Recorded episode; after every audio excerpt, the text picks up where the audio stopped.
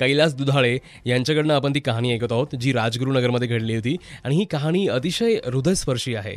पुढे काय झालं होतं? विचारूयात कैलास दुधाळे यांना. कैलासजी हे दोघे बापले एक एक किलो वांगी आणि लसूण विकण्यासाठी तीन चार किलोमीटर पायपीट करत चालले होते. तुम्ही त्यांना रिक्षात बसण्याचा आग्रह केला.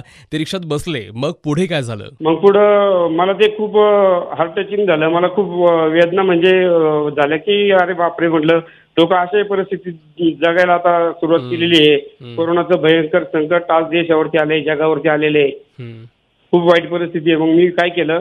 माझे जे मित्र आहेत. आपल्या खेड तालुक्यामध्ये निवेदनाचं काम करतात Suryakant Munshi sir.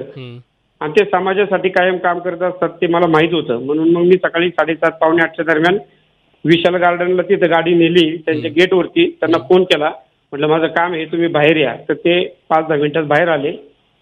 Social distance ठेवून आम्ही ज्या गप्पा मारल्या त्या सांगतो. मी त्यांना सांगितल्या बाबांची सर्व हकीकत असं असं आहे.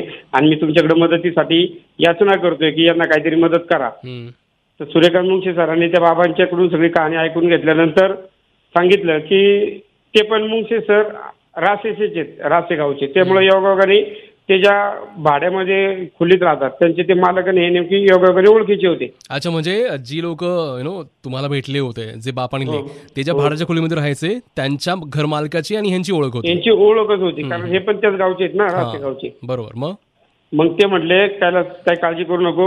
त्यांचा बाबांचा सगळा पत्ता त्यांनी घेतला आणि म्हटले तुम्हाला दोन महिन्याचा किराणा मी संध्याकाळी आणून पोच करतो. क्या बात आहे. आणि दोन महिन्याचं भाडं घराचं मी स्वतः त्या मालकाच्या हातात देतो. तुम्ही निश्चिंत जा काही काळजी करू नका. नाडी three point five red F M पर मैं हो अभिनीत आपके साथ बजाते रहो.